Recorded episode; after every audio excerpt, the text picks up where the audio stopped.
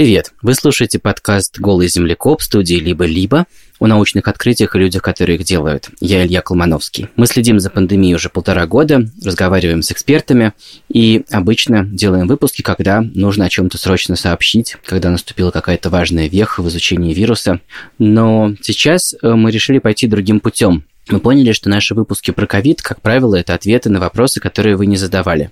И на этот раз мы собрали через телеграм-канал «Голый землекоп» множество аудио-вопросов слушателей подкаста. Эти вопросы заставили нас снова обращаться к ученым, вести какой-то research и как-то упорядочивать всю эту неопределенность, с которой комфортно живет наука. Какую-то, может быть, тоже неопределенность, но ту, с которой будет комфортно жить нам. И мы провели YouTube-стрим на днях, а этот подкаст — это результат и какая-то выжимка главного, что произошло в этом YouTube-стриме.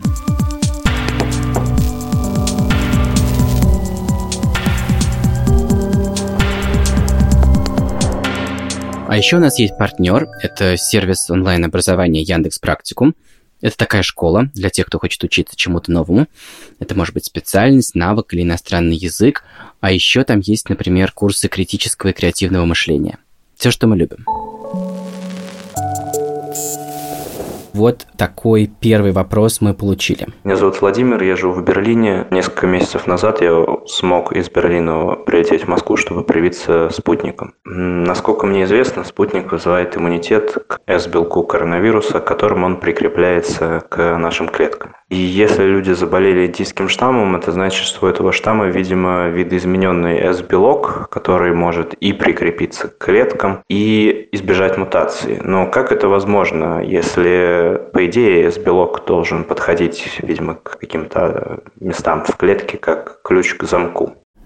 Это очень насущный вопрос, но давайте я дам чуть-чуть более широкий контекст и чуть-чуть подразъясню то, что для Владимира, судя по всему, очевидно, и, может быть, не всем очевидно. Коронавирусы называются коронавирусами, потому что, когда их впервые увидели в электронный микроскоп, увидели такие зубцы, похожие на корону. Сегодня их чаще называют шипы по-английски спайк или S-белок. Этот белок будет очень важным героем нашего разговора на протяжении всего времени, потому что это главный инструмент, который позволяет вирусу заражать людей. Часто говорят, часто используют эту метафору, представляют себе клетки верхних дыхательных путей, люди вдыхают вирус, и выясняется, что эти шипы, эти спайки умеют, как Владимир нам напомнил, как ключ к замку, подходить к таким выемкам, которые можно сейчас себе представить, вот как такие углубления на поверхности клеток верхних дыхательных дыхательных путей к человеческим рецепторам.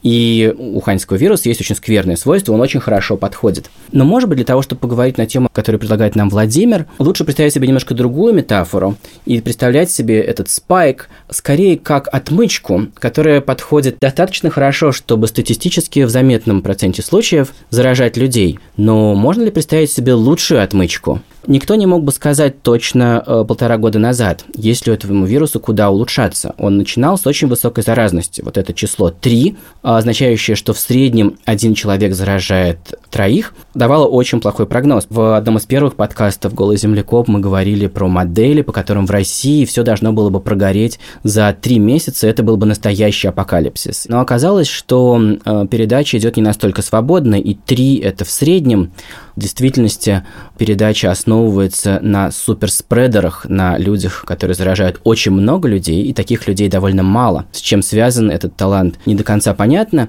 но ясно, что есть люди, которые очень хорошо размножают вирус, и вспышка разгорается по-настоящему сильно, когда цепочка идет так, что один суперспредер заражает много людей, и в цепочке от него выстраивается еще несколько суперспредеров. Тогда начинается наложение суперспредов, и разгорается вспышка. Ученые за этим наблюдали, но также, к своему большому неудовольствию, они увидели в эти полтора года, что вирус способен на эволюцию. Вирусы часто меняются при переходе от человека к человеку, поскольку мой вирус чуть-чуть отличается от вашего. Ученые, в том числе в России, вот в группе из Колтеха могли провести анализ и увидеть, ну, например, что весенняя волна прошлого года разгорелась после примерно 60 завозов вируса из Европы, а э, основные все вот китайские туристические завозы не зацепились и не прижились. А можно вести такие расследования, потому что вирусы чуть-чуть отличаются, можно читать РНК и видеть это отличие, но это одна история. Другая история, что эти случайные мутации – могут случайным образом приводить к тому, что тот самый шип, с которого начал Владимир, изменит свою форму достаточно, чтобы приобрести новые качества. Так работает любая дарвиновская эволюция, она работает на основе случайности, а у вируса есть фантастическое преимущество огромных чисел. Вирус играет в эту лотерею бесконечное количество раз, каждый человек производит миллиарды вирусных частиц, и они все могут быть чуть-чуть разными, там могут идти замены, и в результате случайных замен могут появиться штаммы, у которых этот шип имеет чуть-чуть другую форму. Возвращаясь к исходной метафоре, отмычка подходит к замку чуть-чуть лучше. Тогда он будет заражать больше людей, он будет быстрее э, распространяться по популяции, значит, он будет вытеснять другие штаммы. И мы с вами это видели. Мы видели, как все более и более заразные штаммы вытесняли другие. И сегодня в Москве дельта вытеснила другие штаммы, и в Петербурге, и это происходит быстро во всех странах, по всему миру потому что она оказалась гораздо более заразной. Ее шип оказался гораздо лучше подходящим по форме к нашим рецепторам. Коротко отвечая на вопрос, к сожалению, выяснилось, что вирусу есть куда улучшаться. Эта отмычка может все больше и больше походить на идеальный ключ, и индийские данные показывают, что среднее число – это число 6-7, э, один человек может в среднем заражать 6-7 людей. Те, кто были плохими спредерами, делаются уже неплохими. Те, кто были суперспредерами, делаются супер-супер спредерами. И там, где нету никакого способа поставить перед вирусом барьер, а главные способы прерывать эти цепочки – это локдауны и вакцинация, ну или просто переболевать и терять э, родных, и терять близких. В таких случаях, э, если вирус беспрепятственно распространяется, то происходит настоящая катастрофа. Здравствуйте, Илья. Меня зовут Светлана Махахей. Живу сейчас в городе Целли, это Германия. Как быстро появляется новый штамм коронавируса, сколько переносчиков ему требуется для того, чтобы мутировать до состояния нового штамма, и в связи с растущей заболеваемостью в Москве, есть ли вероятность того, что вскоре появится новый московский либо какой-то российский штамм коронавируса?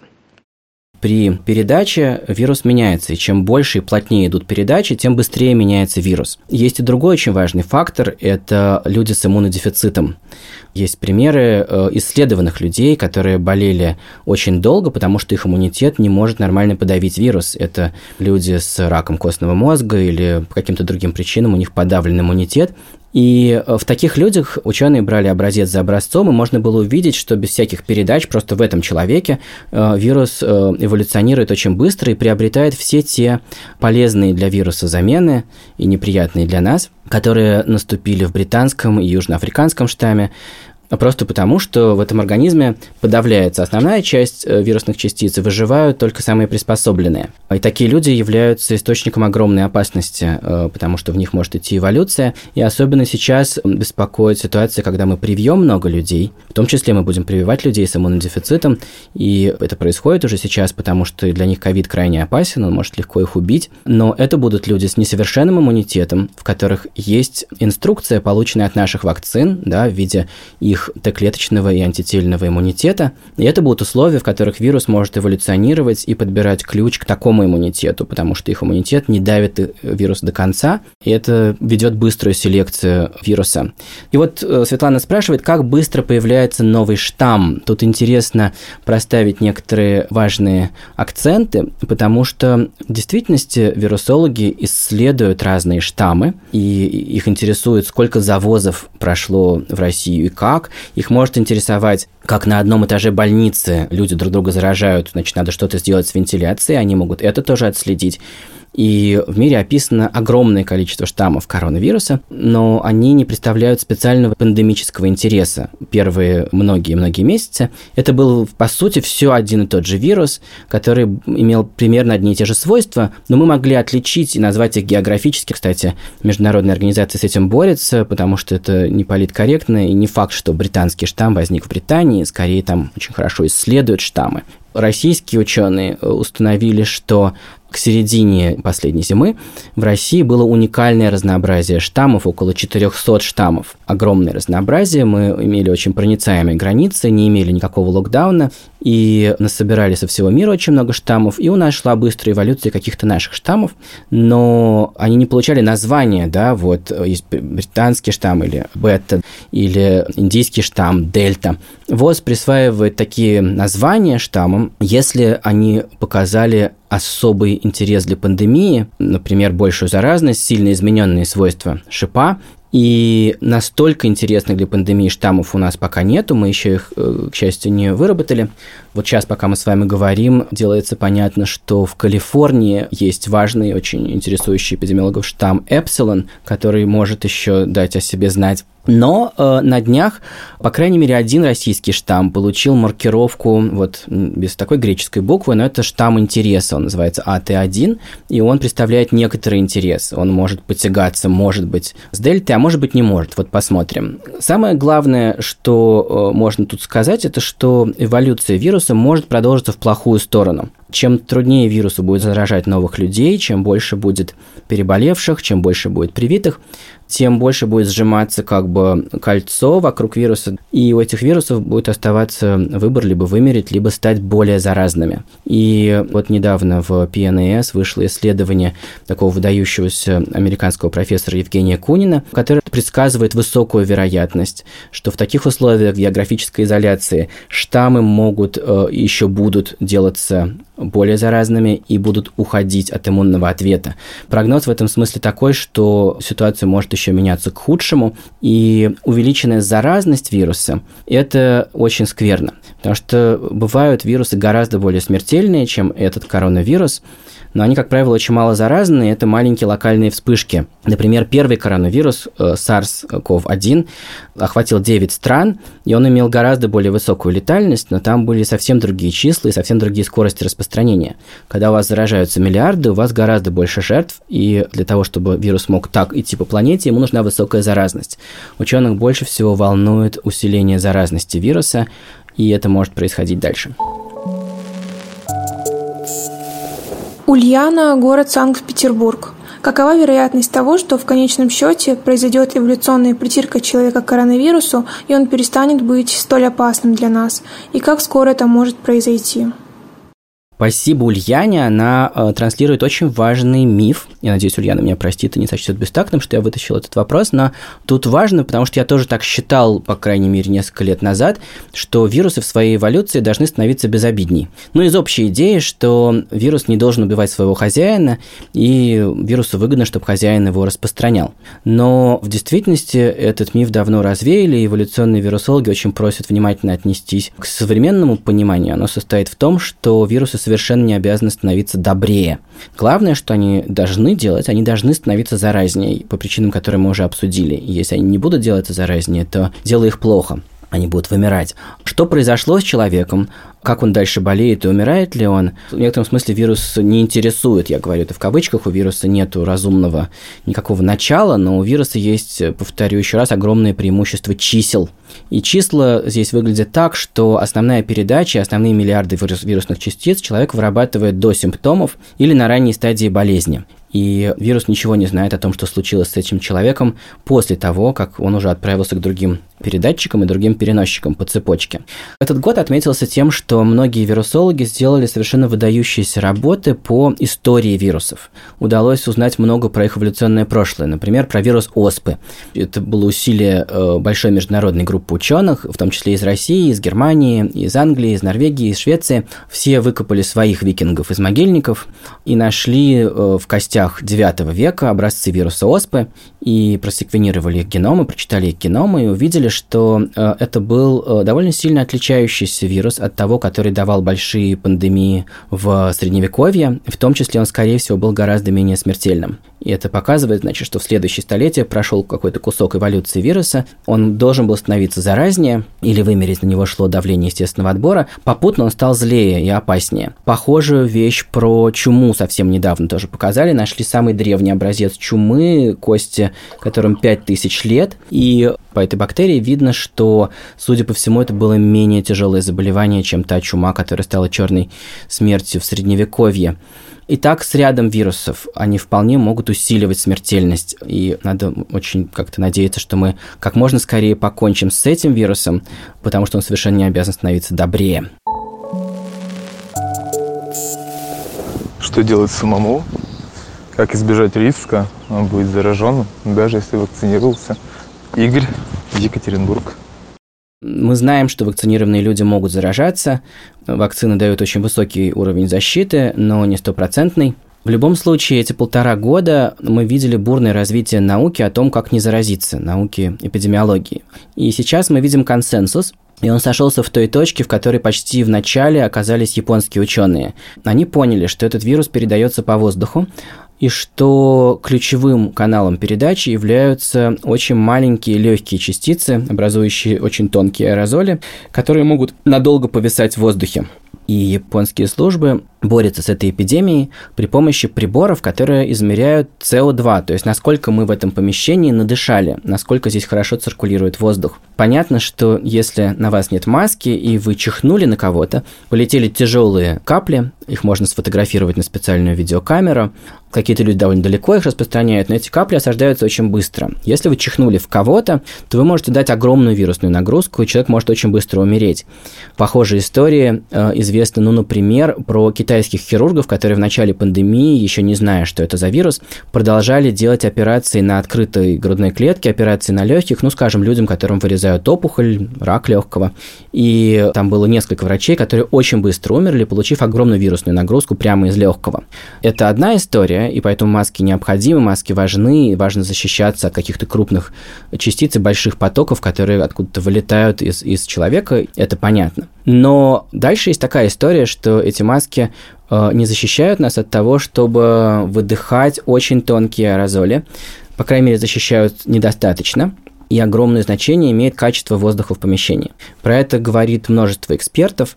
Они ссылаются на известные всем вехи европейской истории, когда в XIX веке стало понятно, благодаря первым микробиологам, что огромное значение имеет качество воды. И люди, которые не имеют доступа к проточной воде, которые живут со стоячей водой, много болеют и рано умирают. Сейчас наступает эпоха, когда такое же значение будет придаваться качеству воздуха. Мы поймем, что вентиляция чрезвычайно необходима.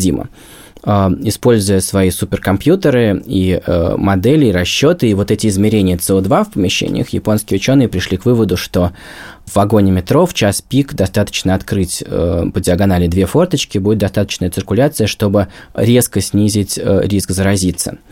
Одним словом, даже если мы вакцинированы, но не хотим проверять, сработает ли защита нашей вакцины, э, устоит ли она перед новым штаммом Дельта, важно избегать контактов, э, не находиться там, где много людей, там, где тесно, и самое важное избегать помещений, где просто душно. И здесь я хочу подвести итог вот этой первой части. Мы поговорили про вирусы, про эволюцию вируса. Штаммы должны делаться заразнее. Основной э, полигон для выработки новых свойств вируса – это быстрые частые передачи от человека к человеку. Очень важно рвать цепочки. Нам важно понимать, что когда ты бессимптомно, будучи молодым и сильным или привитым человеком, перенес вирус, ты начинаешь цепочку, на конце которой может быть э, человек с иммунодефицитом, который является бомбой замедленного действия для всего мира. Нас беспокоит, что эти вирусы будут уходить от иммунного ответа переболевших и привитых людей. И вот теперь мы переходим к разговору про вакцины в этой ситуации э, меняющегося мира, меняющегося вируса и меняющихся вариантов нашего будущего. Что происходит с вакцинами? Послушаем первый вопрос. Меня зовут Антон, я из города Томска какой тактики в связи с открывшимися обстоятельствами теперь будут придерживаться ну, ученые в первую очередь? Какие у них планы по разработке новых вакцин? И что в целом они собираются предпринять? То есть, например, модифицировать существующие вакцины, либо разрабатывать новые? Мы можем с вами слышать э, в сообщениях, в том числе, например, из Института Гамалеи, что в пробирке, э, в эксперименте, а это главный инструмент, который есть у ученых, антитела людей, которые привиты спутником, в два с половиной раза хуже нейтрализуют э, вирусные частицы от нового штамма дельта по сравнению с тем исходным штаммом, против которого были разработаны эти вакцины. Люди наработали вот эти антитела, пользуясь той инструкцией, да, столкновением с тем вариантом шипа, который запрограммирован в вакцине «Спутник». У них есть свой репертуар антител. Это можно себе представить так, что вот есть шип, но вот на время этого разговора давайте представим себе, что это очень сложное изделие из тысяч деталей, и у вас могут быть антитела, которые по своей форме подходят к разным участкам шипа, и некоторые из них могут быть нейтрализующими. То есть, представьте, если это отмычка, да, то достаточно забить в ней хотя бы одну бороздку, и она все не будет работать. Да, важно, чтобы из вашего репертуара хотя бы какие-то антитела были нейтрализующими. И у вас есть свой репертуар. Он может быть уникальным, ваш набор, который выработала ваша иммунная система в результате двух уколов спутника. И в пробирке можно видеть, что ваш репертуар вдвое хуже работает против этого штамма. Но это ни в коем случае не значит, что вы вдвое большей вероятностью заразитесь. Очень хорошие подробные разъяснения по-русски, если вы хотите прочитать, дает Ирина Якутенко в своем э, телеграм-канале «Безвольные каменщики». Вообще подпишитесь на него. Потому что в два с половиной раза меньшего репертуара антител вполне может хватить для абсолютно успешного отражения инфекции. У вас есть Б-клетки, которые помнят, как делать вот такие антитела, и есть Т-клетки, которые помнят, как размножаться и давать полчища Т-киллеров для того, чтобы убивать зараженные вирусом клетки. И у этой системы есть память, и даже через какое-то время, когда инфекция попадает в ваш организм, эта система даст ответ, и, и Т-клетки, и антитела размножатся. И важно, чтобы в вашем репертуаре были хотя бы какие-то нейтрализующие. В два с половиной раза хуже этого может быть вполне достаточно. И реально достаточно ли этого, будет видно по статистике заражений. И сейчас видна очень ясная картина. На прошлой неделе одновременно шло новых случаев в Великобритании и в России примерно 25 тысяч новых случаев в день. При этом в Великобритании была очень низкая статистика попаданий в больницу. И в России вы знаете, что происходит. И это говорит о том, что тот репертуар, который получен в результате вакцин, разработанных для исходного штамма, его вполне хватает для того, чтобы с высокой вероятностью уберечь человека от госпитализации и смерти. И это главное, э, на что претендуют эти суперсовременные вакцины, на которые у нас сейчас такое большое упование, потому что, ну, в конце концов, нас ковид так сильно беспокоит, в первую очередь из-за того, что он дает много госпитализации и смертей. И данные э, из разных стран, есть уже довольно большие исследования людей, привитых AstraZeneca и Pfizer и Moderna, мы видим, что они при приходе дельты попадают в больницу примерно с такой же очень маленькой вероятностью. Эти суперсовременные вакцины хорошо защищают. У нас нет официальных данных по спутнику, у нас есть личные сообщения группы из Гамалеи, которые ведут свое исследование, и оно показывает, что спутник такой же эффективный, как эти международные вакцины.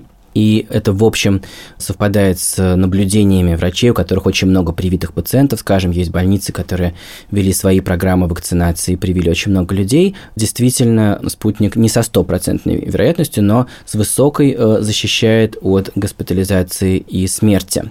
Хотя мы будем видеть, чем больше людей привьется спутником, как правильно пишет Медуза, тем больше мы будем видеть людей в больнице со спутником. Когда э, Денис Проценко говорит э, вот несколько недель назад, что в коммунарке из полутора тысяч людей всего двое привиты спутником, это говорит о том, что просто очень мало людей, которые привиты. Но понятно, что если эта броня будет пробита, то для старых и больных больше вероятности попасть в больницу.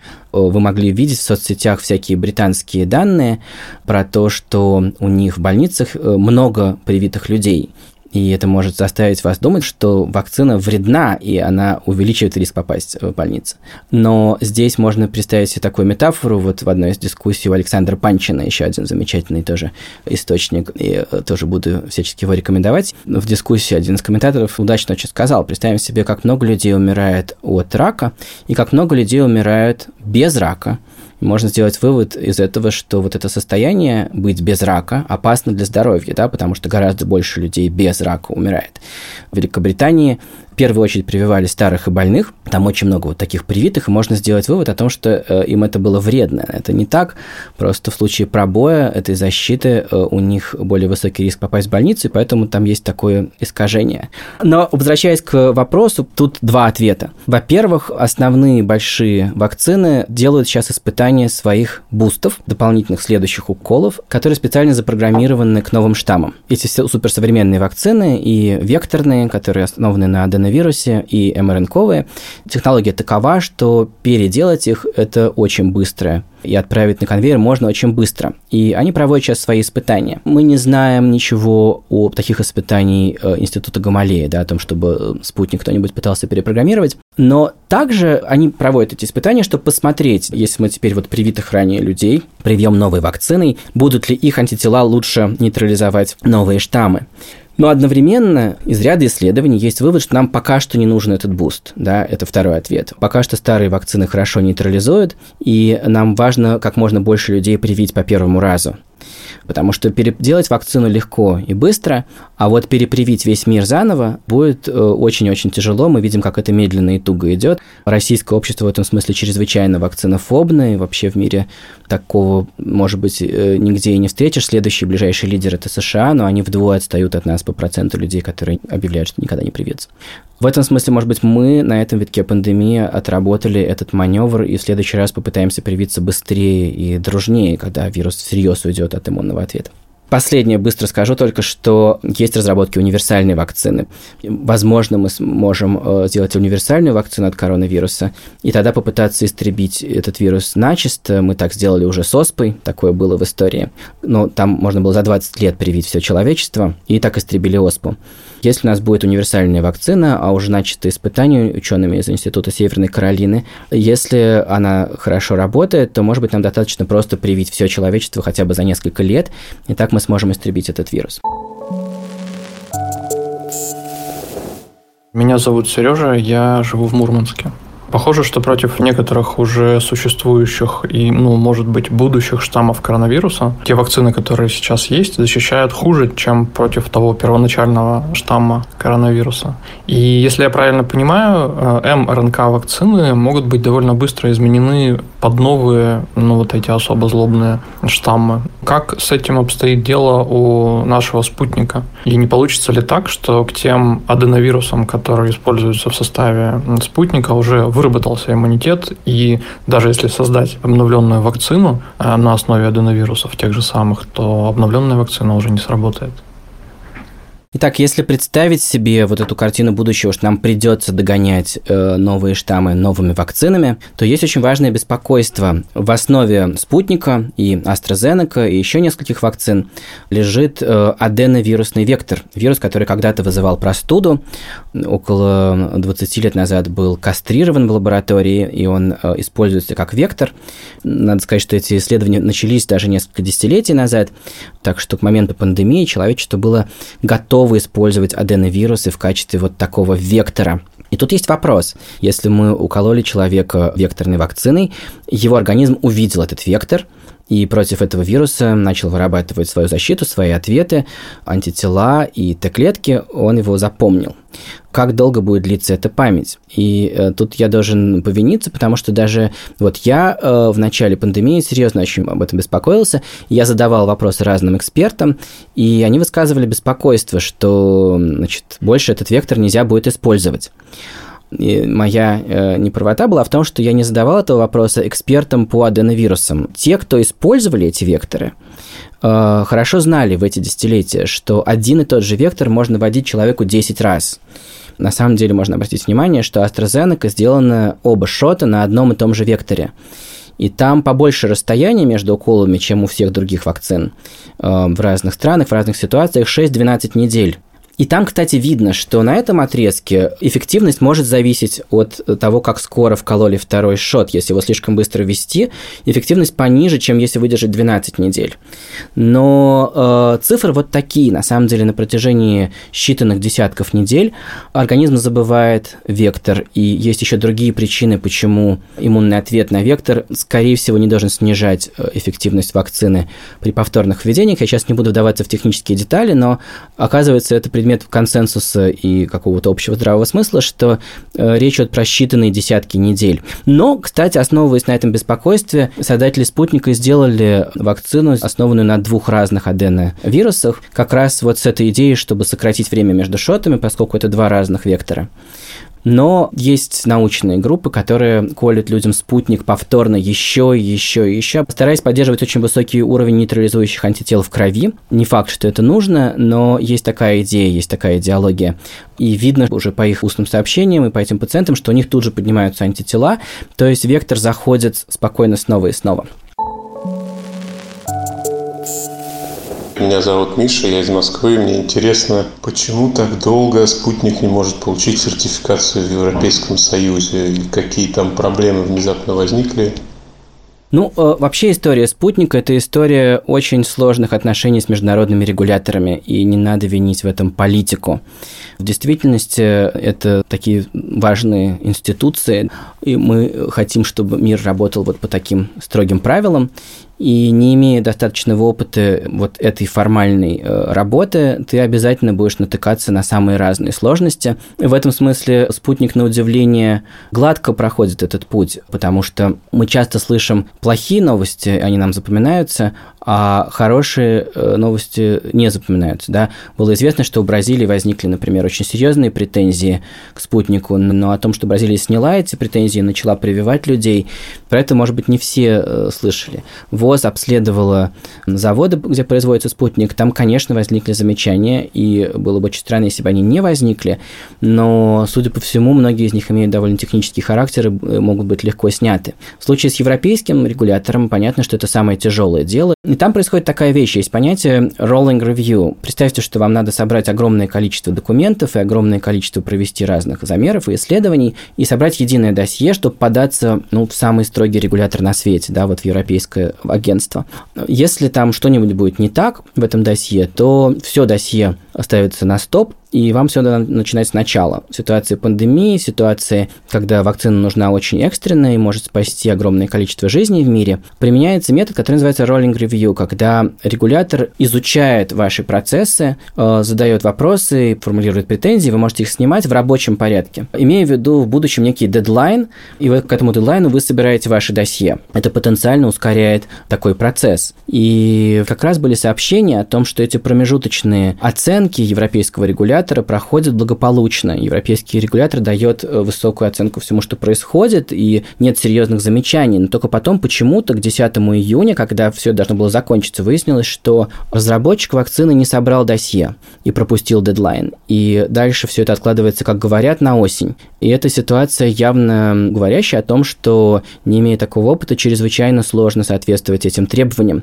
Тем временем действительно в десятках стран идет применение спутника, и что очень важно для нас, это что в некоторых странах проходят свои исследования. И э, видно там, например, в Сан-Марино, что спутник остановил эпидемию и смог прервать эти цепочки, и случаи пошли вниз, и это очевидное указание на эффективность вакцины.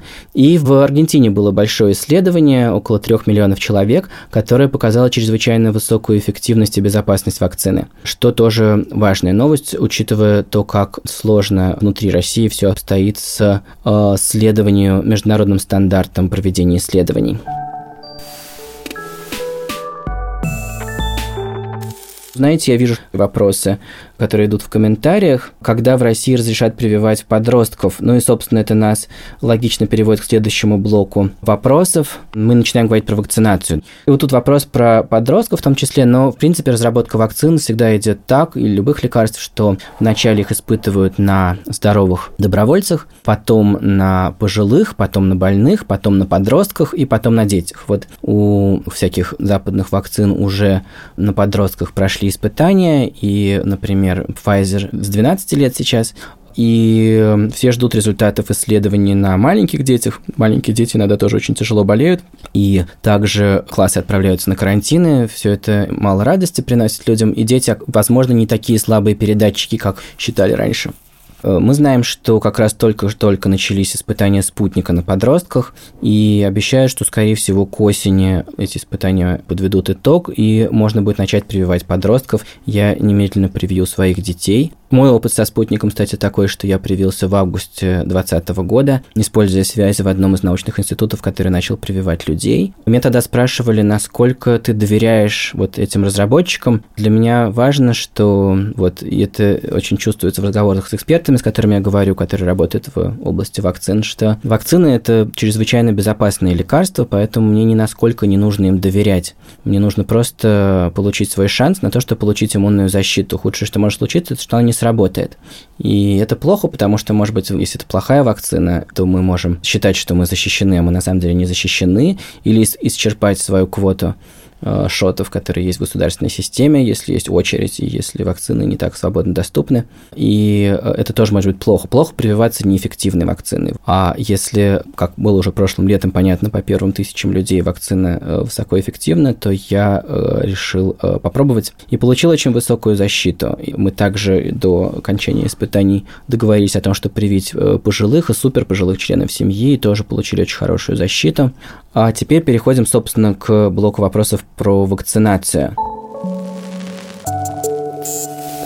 Можно определить с помощью стандартного теста на антитела, переболел ли человек бессимптомно после прививки? Арина, Москва. У меня часто бывает, что какие-нибудь знакомые э, привились, потом хотят померить антитела и увидеть, что у них высокая защита, а они меряют, и у них вообще нет антител, э, и дальше присылают мне бланк, и там прямо видно, что они сдавали не те антитела, не на то. Организм человека, который получил вакцину, не видел весь вирус. Он видел только S-белок, спайк-белок, S. Поэтому у него могут быть антитела только к этому спайк-белку. Но если у человека была инфекция, в том числе бессимптомная или, может быть, очень слабо симптомная, и вы не уверены точно, что с вами было, можно узнать, имел ли ваш организм контакт с настоящим вирусом. Для этого надо сдать антитела IgG-N к нуклеокапсидному белку. У меня был такой случай, я, значит, прожил полгода под защитой спутника, и вообще это было чудесное ощущение, когда я получил второй шот, и в этот момент, через там три недели, увидел антитела в анализе, понял, что для меня пандемия в некотором смысле закончилась. Ну, я не понимал тогда, как дальше будут развиваться события, и что она на этом не закончилась э, для всего мира. Это было наивное ощущение, но оно было прекрасным, я гораздо свободнее себя чувствовал. Но дальше зимой стало видно, что люди начинают получать положительные ПЦРы, не только из-за изменений штамма, в принципе, и при старом штамме а, вирус может сколько-то размножаться в носоглотке, в горле, до того, как вступит в силу вот эта антительная защита. И это нормальная вещь, как раз показывающая, что нас защищает вакцина, и эти положительные ПЦР не должны нас э, разочаровывать. Другое дело, что они должны нас заставлять быть осторожнее, потому что мы можем заразить кого-нибудь. И вдруг я в марте собрался делать операцию на колене, сдавал анализы, получил положительный ПЦР. Мне пришлось отложить операцию. В эти же дни я заразил двух из своих детей, и они припарковали два своих класса на карантины. Но мне было интересно про этот положительный ПЦР. Я помнил, что дней за 10 до него я плохо себя чувствовал. Я помню, что я принял пару таблеток которые я обычно принимаю, когда я плохо себя чувствую. Я понял, что вот эти две таблетки это было оно. Но все-таки мне было интересно это доказать и точно про себя знать. Я померил антитела к нуклеокапсиду N и увидел, что да, он у меня есть, значит, мой организм видел не только вакцину, он видел также и инфекцию. И это может быть интересно. Алла, Москва переболевшему человеку нужно ли делать прививку или нет? Если нет, то почему? Если да, то через какой срок после выздоровления и какую?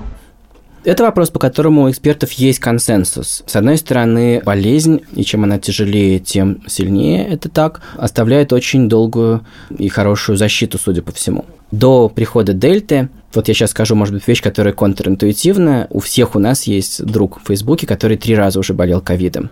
Но если действовать строго и по науке и с ПЦРом, до прихода дельты частота повторных заражений в мире э, была крайне низкой. Это можно было видеть и по Китаю, и по э, Ломбардии, по Италии, и по другим местам, где бушевала эпидемия. На самом деле, так, чтобы заболеть повторно с симптомами и тяжело, тем более попасть в больницу или тем более умереть, вероятность была крайне-крайне низкая. Это были были люди, как правило, с иммунодефицитами, с лейкозами.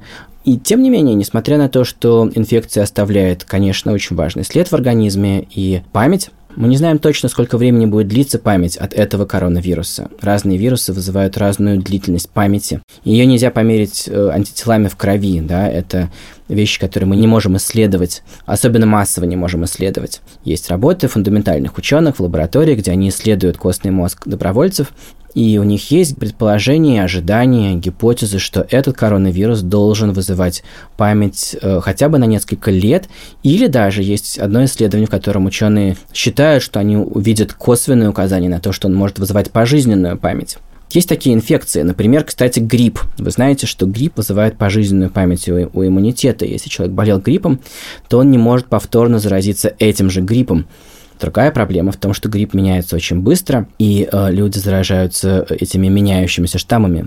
В ситуации, когда нет определенности, и мы не знаем, как долго будет длиться иммунная память от инфекции, это первое соображение, первое беспокойство. И второе, из других инфекций и других вакцин есть общее понимание, что репертуар антител и Т-клеток у людей, которые столкнулись с инфекциями, ниже, чем репертуар у людей, которые были вакцинированы. И вакцины, особенно вот эти суперсовременные вакцины, их дизайн таков, что они э, провоцируют выработку более обширного репертуара антител и Т-клеток. Это второе соображение.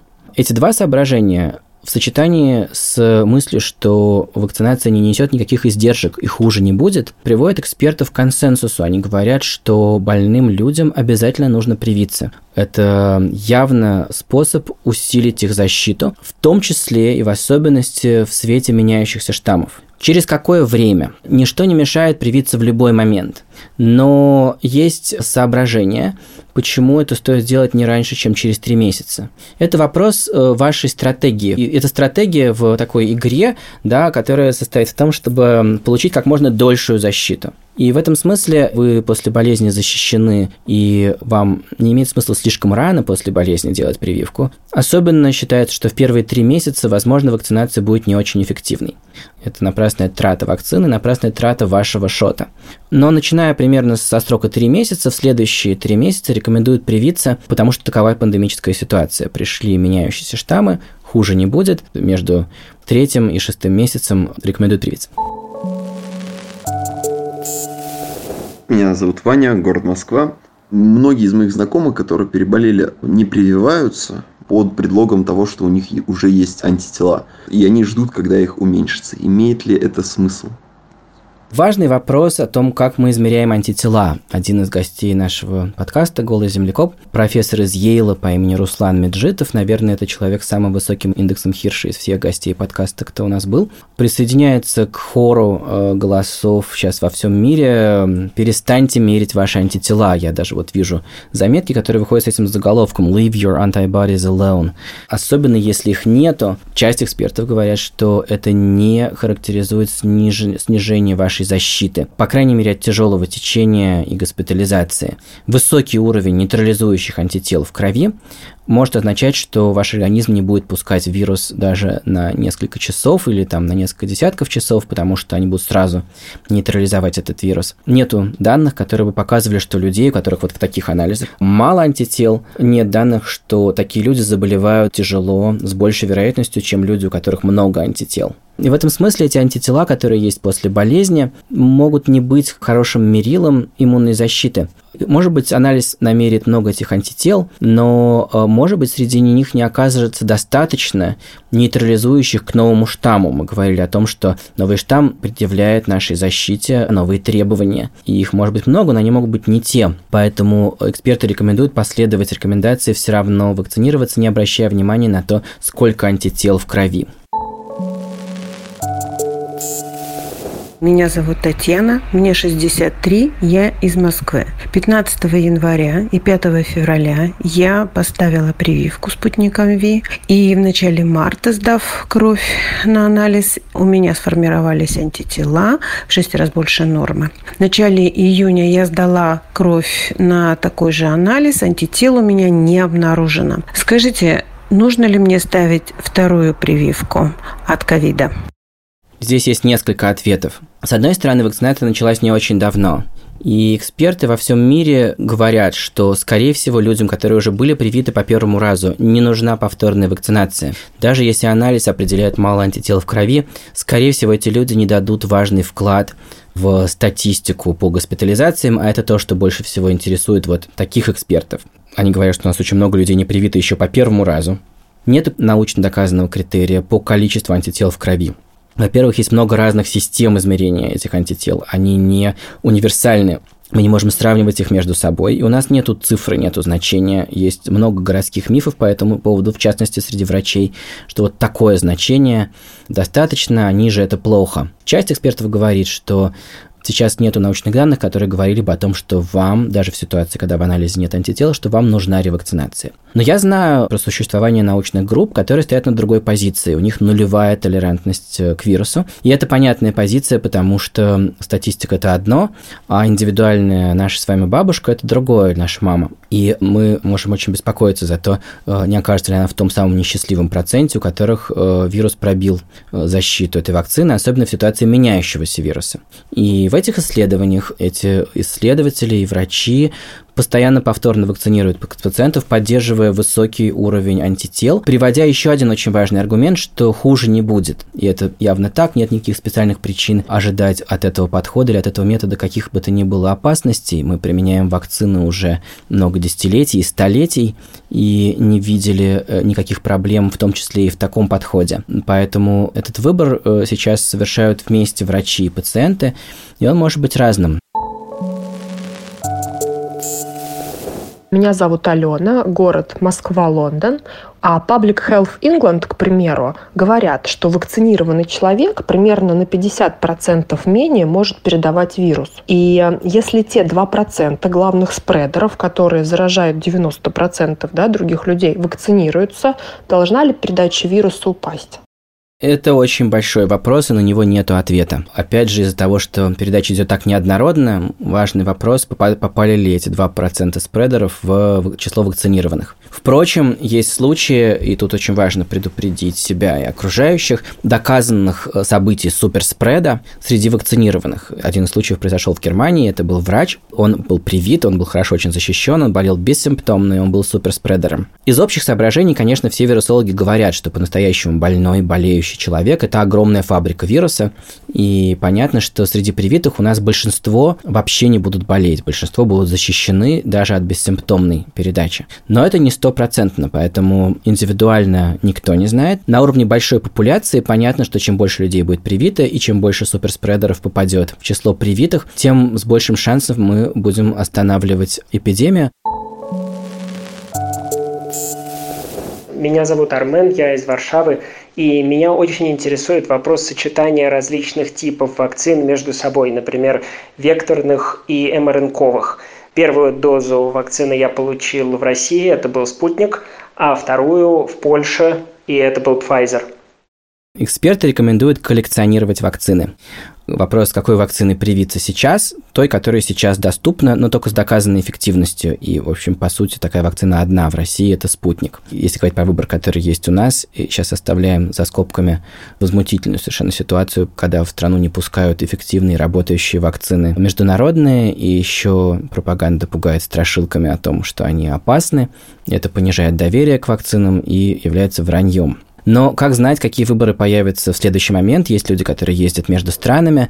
У меня многие знакомые приезжали из Европы, из Израиля, из Америки, из Англии в Россию. Чрезвычайно критически настроенные, как правило, ученые, молодые люди, которые э, хотели привиться спутником, потому что понимали, что их очередь в западных странах дойдет не скоро. Там в первую очередь прививают больных, там где-то беременных, где-то людей с высоким возрастом.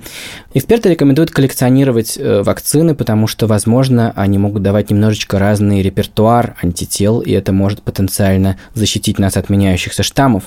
Есть данные исследований, где внутри одной вакцинации два разных шота делали с разными вакцинами, и они дают основания для осторожного оптимизма, что, э, возможно, по крайней мере, в пробирке видно, что такие люди немножко лучше нейтрализуют вирус. И такие есть испытания. Есть исследование одно AstraZeneca плюс спутник, а результаты еще неизвестны. Ну и есть практический опыт. Есть разные причины прививаться разными э, вакцинами, когда при, представилась возможность. Я хочу рассказать немножко про мою абсолютно авантюрную историю, которая со мной произошла на позапрошлой неделе. С моего спутника прошел почти год, и хотя теория говорит о том, что я, скорее всего, защищен, тем более еще у меня была инфекция в марте, практика, понятно, диктует, что неплохо бы что-нибудь еще предпринять, если это возможно. Я оказался в Европе. У меня было деловое приглашение в э, соседнюю с Францией страну, но лететь обратно в Россию я решил через Францию, это было вполне легитимно, и э, накануне отъезда мы с женой гуляли по Парижу прямо на площади Отель де Виль. Слушайте, сейчас это важный лайфхак. Мы увидели огромную палатку Красного Креста. Оттуда вышла такая крепкая очень француженка с прокуренным голосом. И тут там написано, значит, приходите прививаться без рандеву, без фиксированного времени. Ну и мы спрашиваем, а иностранцев можно? Моя жена, она очень предприимчивый человек, она говорит, пошли, давай, значит, э, уговорим. Они говорят, можно. И мы, мы, значит, без очереди, без страховки, будучи российскими гражданами, не спрашивают паспорт, получили первый Pfizer и QR QR-код, что меня привело в полный восторг, потому что мы, значит, сейчас будем жить в мире, где QR-коды все решают. Другое дело, что мне нужен еще второй Pfizer. Я пока не понимаю, как туда попасть. Эта палатка будет работать до 29 августа, и мне нужно деловое приглашение. Они ничего не спрашивают, они работают так, как должен работать Красный Крест. У них нет такого дефицита вакцины, уже, видимо, очень многие привиты. Там видно, что прививают подростков с 12 лет. В общем, ситуация явно движется в сторону большей либерализации. В мире было много разговоров о том, о ужас, вот мы сейчас увидели, что страны проводят такой вакцинный национализм, в том смысле, что мы не будем делиться вакциной, мы в первую очередь прививаем своих, и это такой страшноватый был такой превью, как слетает покров цивилизованности, да, мы будем сейчас каждый сам за себя. Но вот э, делается легче, потому что привито уже очень много людей, и вакцина не в дефиците. Поэтому я воспользовался этой возможностью и пополнил свой репертуар вакцин. Перенес ее так же плохо, как спутник. Э, тоже пришлось пить те же все таблетки, которые снимают эти симптомы. Все эти современные вакцины могут переноситься плохо, и у меня тоже знакомые после Pfizer некоторые очень прилегли. Э, это нормальное состояние. Это связано с тем, что клетки начинают вырабатывать чужеродный спайк-белок. Меня зовут Гульжан Бекмурза, я из города Нур-Султан в Казахстане. Почему некоторые люди болеют тяжело, почему некоторые переносят бессимптомно? Является ли это доказательством того, что вот наш врожденный иммунитет так реагирует? Либо это приобретенный иммунитет и вот эта вот э, иммунологическая память так реагирует? Можно ли таким людям предположить, что им не нужно вакцинироваться? Если вы много раз контактировали с инфекцией и до сих пор не заразились, это не говорит о вас ровным счетом ничего. Вполне возможно, вам просто везло. Есть какие-то исследования, которые изучают людей, которые не заражаются даже при очень близком контакте с вирусом. Неизвестно точно, почему так у них это устроено, но уж точно неизвестно, что с ними будет, если они проконтактируют с новыми штаммами. Возможно, их защита работает против одного, не сработает против следующего. Поэтому таким людям лучше бы привиться. На днях вышло огромное исследование в Nature Medicine из 49 стран, консорциум десятков генетических банков, которые собрали вместе данные о генах людей и о том, как они болеют. И нашли интересные гены, которые предсказывают наоборот, тяжелое течение. И сейчас генетические банки начали брать анализ у людей. В России тоже есть такие банки, которые предлагают проанализировать ваши гены и узнать вашу судьбу, насколько вы подвержены тяжелому течению. Но вот э, узнать, почему вы до сих пор не заразились, никто не может. Лучше это не проверять. Анна, город Санкт-Петербург. Стоит ли сейчас прививаться, когда большой прирост заболевших? Очень боюсь. Я, на самом деле, еще немножечко подискутировал с Анной в переписке, потому что мне было интересно, от чего она боится. Она транслирует же очень важное беспокойство. Существует э, советский миф о том, что нельзя прививать людей в пандемию. Его сейчас всеми силами стараются развеять, потому что когда же прививать людей, как не в пандемию? Это нужно, чтобы остановить пандемию, нужно, чтобы уберечь меня от вируса, который сейчас вокруг бушует. Но я спросил, чего именно она боится. Она говорит, что она боится заразиться в первые недели после прививки, потому что спутник – это вакцина, которая выработана против старого штамма, а сейчас бушует новый, да, дельта. Что будет со мной, если в организме встретятся эти два штамма? Я хочу просто процитировать, что я написал в ответ. Она задает вопрос, как если бы в организме могли встретиться два зверя – хорек и куница. Но на самом деле этот вопрос нужно сформулировать по-другому. Что будет, если встретится капкан, который исходно создан для хорька, с куницей. Поймает ли капкан и куницу тоже? Это то, что нас очень беспокоит. К счастью, как мы уже немножко поговорили, новый штамм, видимо, отличает от старого не больше, чем белый хорек от черного, и капкан по-прежнему довольно хорошо работает, чуть хуже, но хорошо. Может быть, этот белый более скользкий хорек оказался, но не сильно более скользкий.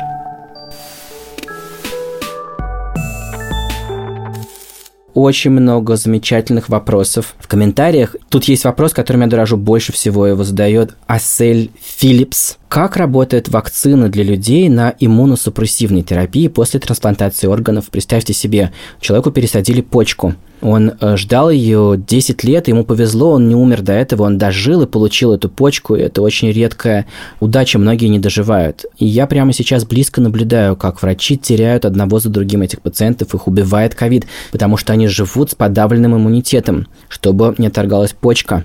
И они видят, что их пациенты массово не прививаются, и это совершенно самоубийственно. Вообще мы видим, как э, многие, э, даже врачи, отказывают своим пациентам вакцинации, приводя в оправдание те самые диагнозы, которые с большей вероятностью убьют этих людей при ковиде. Диабет, пожилой возраст, рак, аутоиммунные заболевания, астма, хронические заболевания легочной системы, аллергия, все вот это должно быть причинами для того, чтобы быстрее привить этих людей в первую очередь, потому что ковид для них чрезвычайно опасен. И сейчас уже даже ну, проснулись профильные специалисты Минздрава, пытаясь докричаться до медицинского сообщества. Отдельный вопрос, есть ли у нас такое сообщество, да, или каждый действует сам по себе. И понятно, что врачам на местах ничего не будет, если их пациент умрет от ковида. И вообще любое недеяние кажется человеку безопасным выбором. Это свойство нашего мозга. Но только неприятно думать, что я еду на огромной скорости и выбрал не пристегиваться ремнем. Поэтому сознание, и это наше свойство, очень человеческое свойство, порождает огромное количество фейков и конспирологии для того, чтобы примирить вот этот когнитивный диссонанс, для того, чтобы спокойнее жить в ситуации, когда я не пристегнулся этим ремнем. Ну, потому что ремни убивают, надо себе сказать, да и люди, многие оказываются в этой ситуации. Транслирую мнение комьюнити трансплантологов, я близко его наблюдаю, больным с пересаженной почкой, привейтесь, возможно, вакцина не будет настолько же эффективна, потому что у вас плохой иммунитет, он подавлен, но э, все-таки это гораздо лучше, чем ничего, и это может спасти вам жизнь. Если новые данные по Ковиваку и Эпивак Короне, это еще две вакцины, мы сегодня все время упоминали спутник, ну, от них разные ожидания. Я буду говорить прямолинейно. По поводу эпивак короны, все эксперты, которых я читаю, за которыми я слежу, настроены чрезвычайно скептически. Простой э, итог э, этих всех рассуждений таков, что если вы привиты эпиваком, считайте, что вы не привиты, и найдите любой способ привиться спутником. Вы находитесь в опасности и не понимаете этого про себя. Также я напомню расследование «Новой газеты», которое показывает случаи, когда людей прививают эпиваком под видом спутника.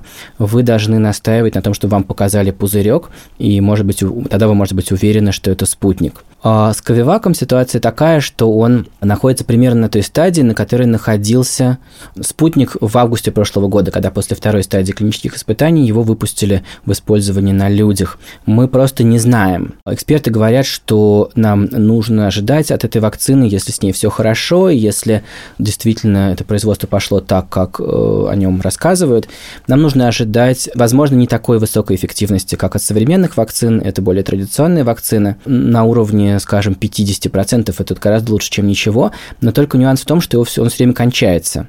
И э, главное, что говорят эксперты, ни, ни ради какой вакцины не ждите месяц. Если у вас есть сейчас возможность привиться спутником, надо это сделать, потому что в этот месяц вы можете заразиться. Ну и напомню, вы можете заразиться, когда вы пошли прививаться спутником, вы можете заразиться в первые недели. После этого полной ваша защита делается через три недели после второго укола. Розали Z пишет, почему сейчас нельзя прививаться кормящим мамам. Это юридическая вещь, не закончилось исследование, но создатели спутника обещают, что к осени кормление будет исключено из противопоказаний. В мире для основных вакцин это уже было сделано. И есть данные, которые показывают, что антитела от привитых мам проходят в молоко и могут являться частичной защитой для ребенка. Александр Бабенко пишет, можно ли вакцинироваться Pfizer через 4 месяца после полной вакцинации спутником? Да. Я уверен, что любой эксперт ответит на это положительно. Чем отличаются первая и вторая доза? У многих вакцин ничем. Это интересный вопрос. Просто современные вакцины вводятся в двух шотах, и видно, уже хорошо очень исследовано, что происходит после первого шота. После первого шота достигается эффективность, которая была характерна для традиционных вакцин, которые сделаны из убитого вируса или которые были сделаны каким-то еще другим путем, может быть, из живого видоизмененного вируса. А э, суперсовременные вакцины просто на стадии испытаний стало возможно доказать, что второй шот выводит эффективность на чрезвычайно высокий уровень. Для многих вакцин это два одинаковых шота, просто увеличивающие шансы на то, чтобы иммунитет получил максимальную эффективность. В случае со спутником это два разных вектора, но в общем нет данных о том, чтобы один заходил тяжелее, другой легче, один вызывал бы больше ломоты, температуры, другой меньше. Это все городские мифы. Правда ли, что дельта лучше заражает детей, чем предыдущие штаммы? По этому поводу нету консенсуса. Возможно, это статистическое искажение, связанное с тем, что в каких-то популяциях пожилые люди получили уже очень много иммунитета, и просто э, начинает расти пропорция молодых. Это еще остается доказать. Правда ли, что эффективность иммунитета зависит от дозы вирусных частиц, пишет Даурен Ошакбаев, что это может зависеть от вирусной нагрузки. Да, э, про это часто пишут, что вирусная нагрузка, то есть доза, полученная при первоначальном заражении, может решать очень многое. Сколько лет нам жить с ковидом, пишет пользователь 111, мы не знаем. А если вирус научится уходить от иммунного ответа, он будет циркулировать по популяции, мы будем догонять его вакцинами. Это может длиться очень долго, вирус не должен при этом снижать своей смертельности, может становиться хуже, но если мы сделаем универсальную вакцину, может быть, мы сможем тогда его догнать в любом случае и уничтожить по всему миру, как мы это делали с оспой. Если не было никаких внешних реакций после прививки, значит ли это, что вакцина не сработала? Нет, не значит. И тяжесть этих побочных эффектов никак не предсказывает нам эффективность вакцинации. В целом, они сильнее у более молодых людей и слабее у более пожилых людей, при этом у пожилых людей защита работает не хуже. Если она будет пробита, то им будет хуже, это другая история. Но побочные эффекты не говорят об эффективности вакцинации, потому что они проявляются в другой ветви иммунитета. Побочные эффекты – это проявление работы врожденного иммунитета, а вакцина должна инструктировать так называемый приобретенный или адаптивный иммунитет, и это другая история. А, очень важный вопрос. Игорь Пуляхин. Врач запретил вакцинацию спутником ВИ при рассеянном склерозе. В целом, э, значит, во-первых, люди с рассеянным склерозом обязательно должны вакцинироваться, и во всем мире это происходит, и для них опасен ковид, и это очень важно. Но более общий ответ на все такие ситуации, если ваш врач запретил вам прививаться, то найдите еще другого врача и еще другого врача, пока не найдете того, который разрешит вам прививаться. В этом смысле, может быть, лучше в этой ситуации потратиться и обратиться в какую-нибудь из частных медицинских клиник с высокой репутацией, где практикуется доказательная медицина. Там вам разрешат привиться, и это важно сделать, особенно если у вас рассеянный склероз. Массово стали прививать в мае, Светлана Шведова, а с июня каждый день бьем рекорды смертности. Есть ли тут зависимость?